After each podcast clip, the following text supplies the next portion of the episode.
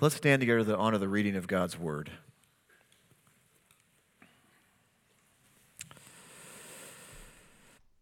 Our scripture reading this morning is from John chapter 19, verse 31 through chapter 20, verse 10. Starting with John chapter 19, verse 31. Since it was the day of preparation, and so that the bodies would not remain on the cross on the Sabbath, for that Sabbath was a high day, the Jews asked Pilate that their legs might be broken and that they may be taken away. So the soldiers came and broke the legs of the first and of the other who had been crucified with him. But when they came to Jesus and saw that he was already dead, they did not break his legs. But one of the soldiers pierced his side with a spear, and at once there came out blood and water. He who saw it has borne witness. His testimony is true, and he knows that he is telling the truth, that you may also believe. For these things took place that the scriptures might be fulfilled not one of his bones will be broken. And again, another scripture says, They will look on him whom they have pierced. After these things, Joseph of Arimathea, who was a disciple of Jesus, but secretly for fear of the Jews, asked Pilate that he might take away the body of Jesus, and Pilate gave him permission. So he came and took away his body. Nicodemus, Nicodemus also, who had earlier come to Jesus by night, came bringing a mixture of myrrh and aloes, about 75 pounds in weight. So they took the body of Jesus and bound it in linen cloths with spices, as is the burial custom of the Jews. Now, in the place where he was crucified, there was a garden, and in the garden a new tomb in which no one had yet been laid. So, because of the Jewish day of preparation, since the tomb was close at hand, they laid Jesus there. Now, on the first day of the week, Mary Magdalene came to the tomb early, while it was still dark, and saw that the stone had been taken away from the tomb. So she ran and went to Simon Peter and the other disciple, the one whom Jesus loved, and said to them, They have taken the Lord out of the tomb, and we do not know where they have laid him. So Peter went out with the other disciple, and they were going toward the tomb. Both of them were running together, but the other disciple outran Peter and reached the tomb first. And stooping to look in, he saw the linen cloths lying there, but he did not go in. Then Simon Peter came, following him, and went into the tomb. He saw the linen cloths lying there, and the face cloth, which had been on Jesus' head, not lying with the linen cloths, but folded up in a place by itself. Then the other disciple, who had reached the tomb first, also went in, and he saw and believed. For as yet they did not understand that the scripture, that he must rise from the dead. Then the disciples went back to their homes. This is the word of the Lord. Thanks be to God. Please be seated. We are working our way through the Gospel of John. We have just a couple of sermons left. Uh, and then, Lord willing, we will be in the book of Exodus for about 16 weeks. Uh, and then we'll spend roughly 10 to 11 weeks in the Psalms this summer. And then, Lord willing, we will try to tackle the book of Romans this fall, which will be a long, drawn out, multiple year series. And I'm very excited about that series.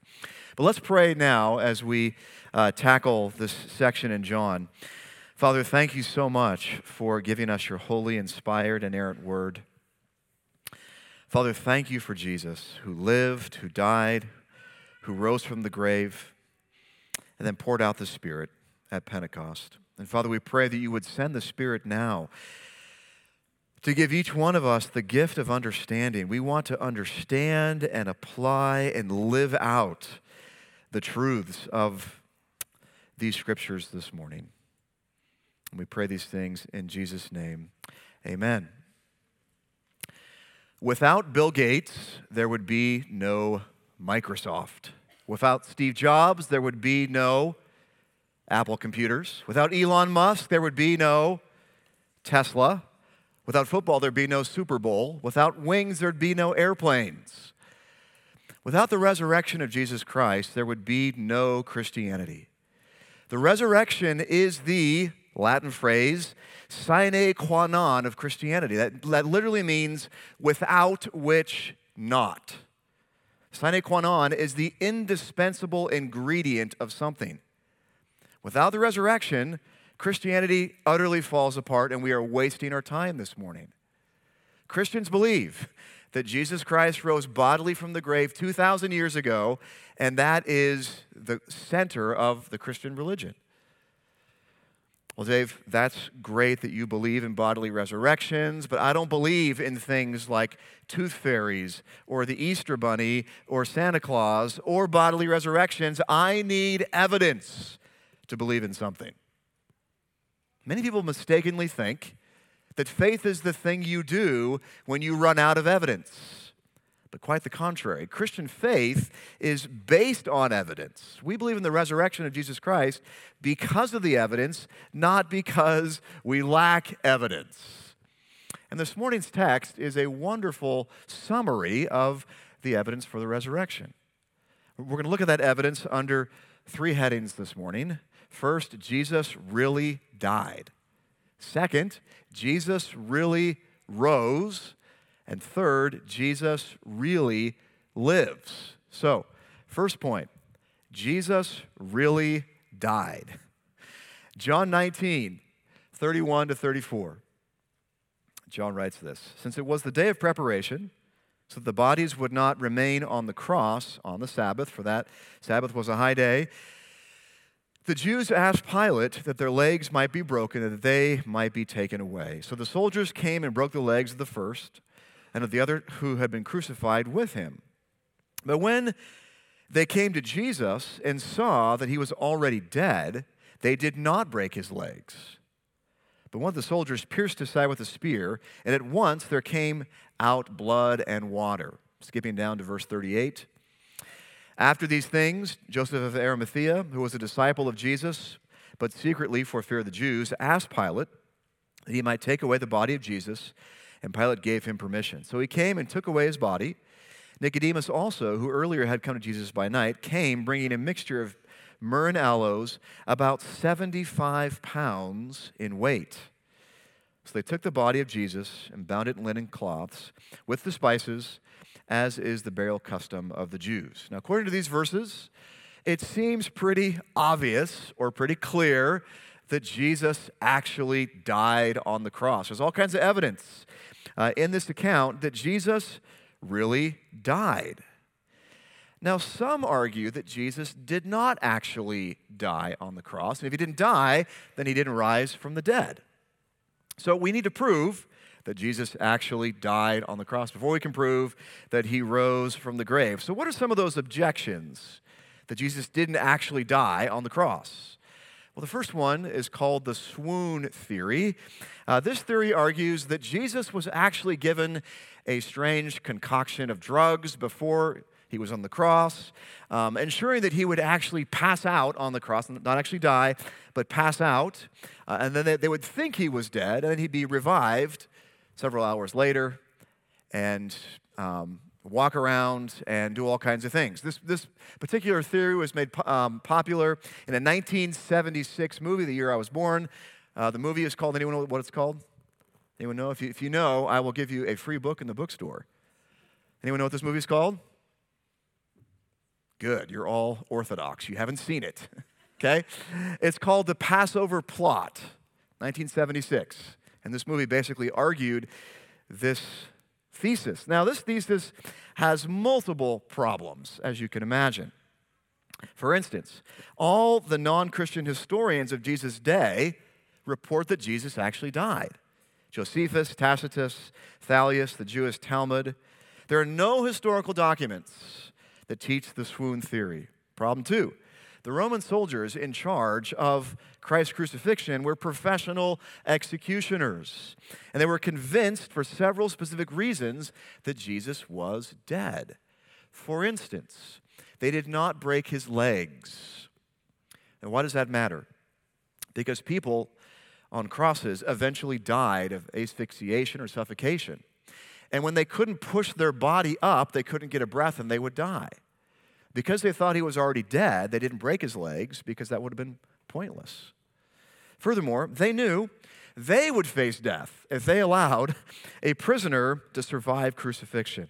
Problem three there's no way that any human being could undergo what Jesus underwent and survive.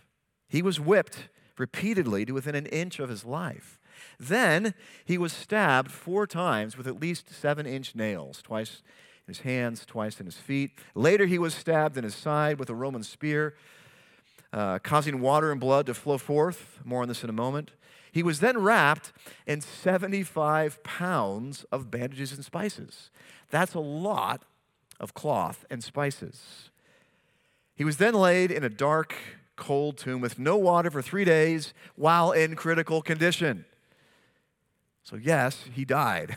Problem four contemporary medical scholars believe that he died.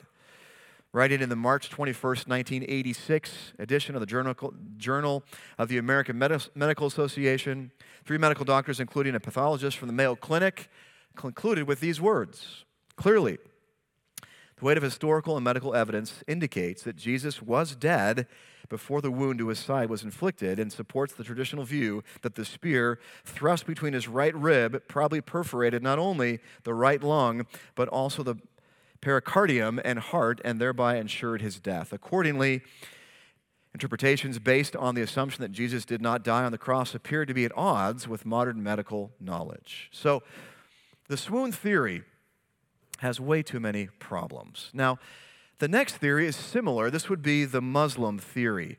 Um, my Muslim friends argue with me that what actually happened was uh, Jesus didn't die on the cross. At the very last second, he was subbed out and someone else stepped in his place, and that other impostor was the one who actually died on the cross. Now, what's wrong with this theory? This theory was developed over 600 years later and is utterly contrary to all the eyewitness accounts. There is no evidence from the first century for this theory whatsoever. This theory comes from Muhammad, who wrote the Quran 600 years later. he was not an eyewitness. This would be kind of like someone today um, saying, in 1521, at the Diet of Worms, it really wasn't Martin Luther who was on trial. It was an impostor acting like Martin Luther. Therefore, all the eyewitnesses who were there, the Holy Roman Emperor, the Spanish soldiers, uh, John Eck, the Inquisitor, um, uh, uh, all the politicians, all the eyewitnesses, the whole town of Worms, they were all wrong. All of them were wrong. All those eyewitnesses were wrong. And I know 500 years later that I'm right. How do I know? Because I just feel like I'm right. I'm going to ignore all the eyewitness testimony.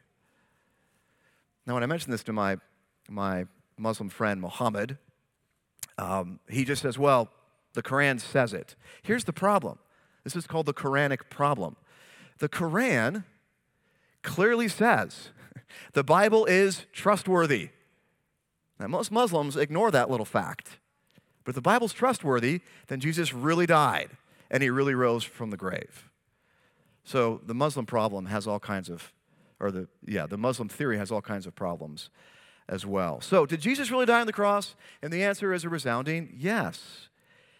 His death on the cross is not contested by any historians, Christian or non Christian.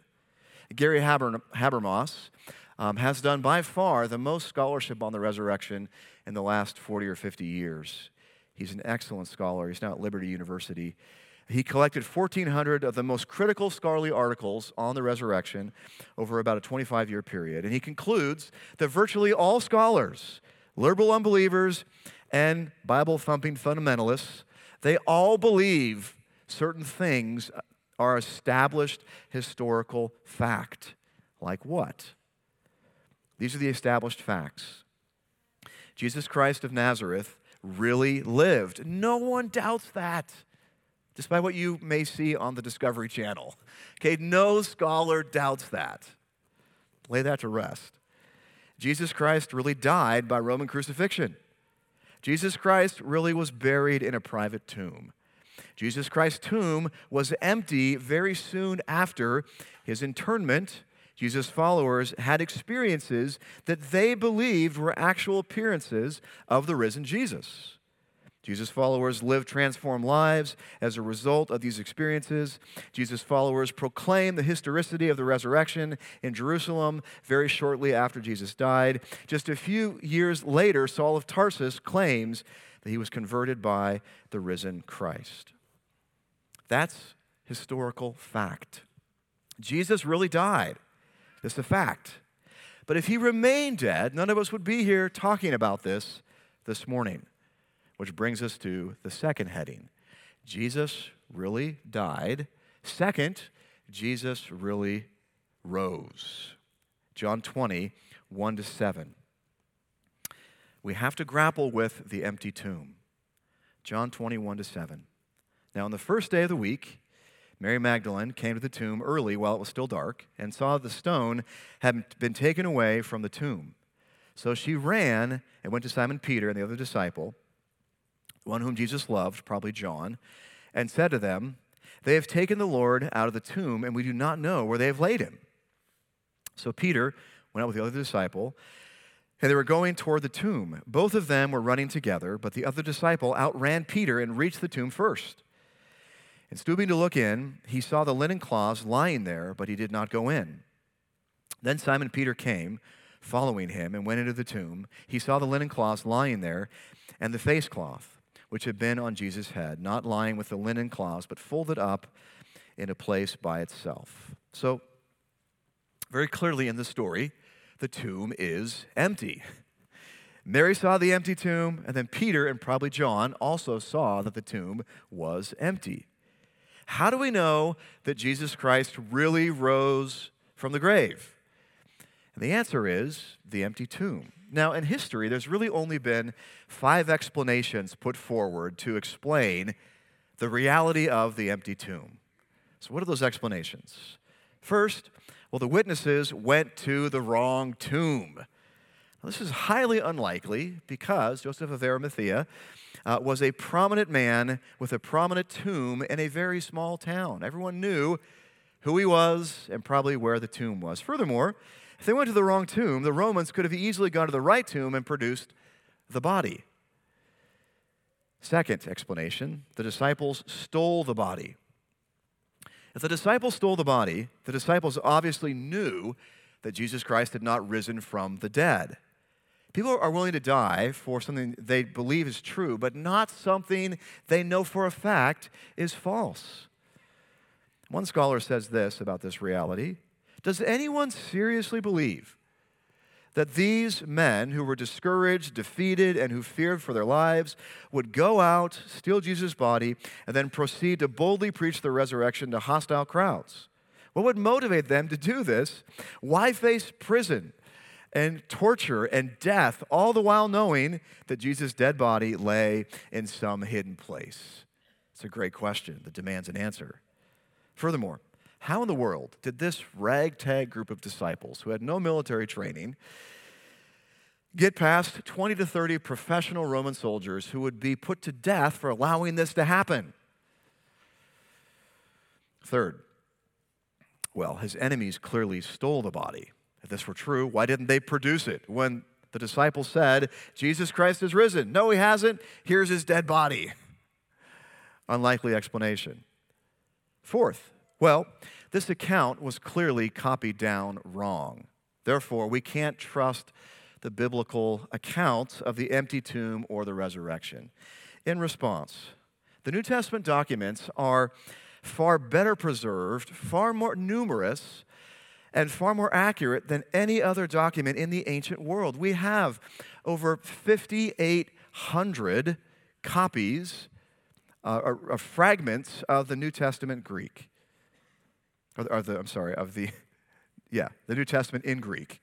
Furthermore, when you combine all the languages, Syrian, Coptic, Greek, we have 24,000 pieces of manuscript evidence proving the Bible is trustworthy, reliable, accurate, and well transmitted.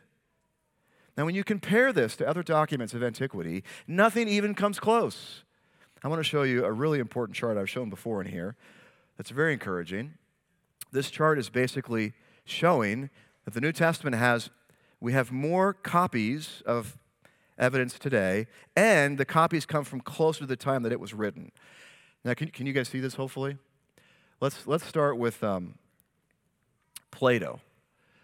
So, Plato, date written 427 BC, the earliest copy we have is from 900 AD, 1200 years later, and we have how many copies? Seven. No one doubts the authenticity of Plato's writings. Okay? Let's skip down here to Thucydides. He was writing in roughly 400 BC, earliest copy 900 AD. 1300 years later is when the earliest copy was preserved. And we have how many copies? Eight. And no one doubts Thucydides as a historically reliable document. 1300 years after it was written, only eight copies, okay? Let's do a few more here. Uh, how about Tacitus? Uh, around 100 AD, um, earliest copy is from a thousand years later. We have 20 copies, and no one doubts the veracity or the truthfulness of Tacitus. Okay, let's skip down to the New Testament, okay? Written in 500 to 100 AD. Earliest copy is roughly 30 years later, okay? 130 AD, less than 100 years. How many copies do we have? 56 or 58, depending on who's counting, copies. Okay? All this to prove that when it comes to historical reliability from antiquity, nothing comes close to the New Testament for the amount of copies we have and how close those copies are to when they were written. So if you can't trust the New Testament, you can't trust any historical document written less than 500 years ago. Period. So, all that to say, yes, we can trust the New Testament. It is reliable, it was carefully copied down, and the copies we have today match very closely to the copies from 2,000 years ago. Fifth explanation, and the one that makes the most sense Jesus rose from the dead, which is why the tomb was empty. His friends said the tomb was empty. His enemies implied the tomb was empty. The Jewish response to, He is risen, was his body was stolen, not go look in the tomb where it's still present. Even non Christians admitted that Jesus Christ rose from the grave. There's this amazing quote by a guy named Phlegon, uh, 80 AD. Uh, and this, uh, the scholar writes this Did the Roman writer Phlegon, born circa 80 AD, lie as well when he wrote in his chronicles. Again, this guy's not a Christian who's writing this. Jesus, while alive, was of no assistance to himself, but that he arose after death and exhibited the marks of his punishment and showed how his hands had been pierced by nails. All that to say, the tomb really was empty, which means that Christ really lives, which brings us to the last point. So, first, Jesus really died. Second, Jesus really rose. And third, Jesus really lives. Well, how do we know that he really lives? Lots of reasons, but the answer from this text and the surrounding texts are the eyewitnesses of the resurrection. In next week's text, skipping ahead a little bit, we learn uh, that there were several witnesses to the resurrection of Jesus. Several people saw his body. Mary Magdalene, John, uh, John 2011, the disciples, John 2019, doubting Thomas, next week's text, John 20, 24 to 29, and of course the author of the Gospel of John, John himself. And then in 1 Corinthians 15, we read over 500 eyewitnesses saw the risen Christ at one time. Now, the eyewitness testimony is very believable for a variety of reasons. According to the New Testament record, Jesus was seen in different places over a period of 40 days, he was seen eating and drinking. He was seen walking and talking by male and female alike. He was seen over a dozen times. He was seen inside. He was seen outside. He was physically touched. None of the critics could produce his dead body. This was all very public. And when John was written down and 1 Corinthians was written down, these witnesses were still alive. And anyone who wanted could go and talk to them and ask them, Have you actually seen the risen Christ? Now, let's say that I said to you, Yesterday, I was in my front yard playing catch with my boys. And lo and behold, out of nowhere, Brock Purdy pulls up in his Porsche. Who's Brock Purdy? Quarterback for the 49ers. Okay? He pulls up in his Porsche. They're playing next weekend, by the way, in the Super Bowl. He says, Hey, can I play catch with you? And I say, Sure, you're Brock Purdy. NFL MVP this last year, more than likely. We start playing catch. He says, well, he says, Dave, you're pretty good. Um, I'll tell you what, I'll talk to our GM and let's get you signed before next weekend so you can play with us in the Super Bowl. And I'll tell you what, if you sign today with John Lynch, the GM of the 49ers, I will give you a $5 million signing bonus. Now, you're probably doubting me right now, aren't you? I can tell by the looks in your eyes. You're doubting me. But if I could pull into this room right now Brock Purdy and John Lynch, and they could testify as eyewitnesses as to what happened, would you believe me? Probably. the point is, they're eyewitnesses. They were there, they saw it, they participated in it. John and Paul and Luke and Matthew and Mark wrote about the resurrection. And when those letters were published or were being, being read by Christians around the Mediterranean, they could easily go and talk to the eyewitnesses and confirm the testimony that Jesus Christ actually rose from the grave. Well, how else do we know that Jesus Christ really lives? Eyewitness testimony, and we have transformed lives. Now, I admit, life transformation is not the best evidence or the only evidence, but it is amazing that monotheistic Trinitarian Jews believe that Jesus Christ was the Messiah. Within about four or five weeks of the resurrection, 10,000 Jews converted to Christ. Now, this is utterly mind boggling when you think about it. For 2,000 years, Jews were taught there's how many gods? One. They were fiercely monotheistic. The Shema, Deuteronomy 6 4. Here is where the Lord our God, the Lord is one. They were brainwashed with that for thousands of years. And now, all of a sudden, they believe that God the Father is God and Jesus Christ is God. Why? Because of the resurrection. They now believe, all these, these 10,000 Jews in 33 AD, in one God with three distinct persons Father, Son, and Holy Spirit. And they were willing to die for this conviction. Because the other Jews thought believing Christ is God is blasphemy, punishable by death, death by stoning. And now all these Jews suddenly believe that Christ is the Messiah and a member of the Trinity. How do we explain 10,000 Jews all of a sudden, overnight, believing that Christ is the Messiah? And the answer is clearly the resurrection. They saw the evidence, they believed the evidence. People will die for something they think is true, but they will not die for something they think or know is false. And the disciples were in a position to know for sure whether the resurrection actually happened or not. And since the time of Christ, literally billions of people around the globe have put their hope and confidence in the risen Christ. And today, over 2 billion people worldwide believe that Jesus Christ rose from the grave. Jesus really died. Jesus really rose. Jesus really lives. Let's make some application. Believing in the bodily resurrection of Jesus Christ is reasonable. Again, the resurrection is not wishful thinking. We believe in the resurrection of the Christ because of the evidence, not despite the evidence.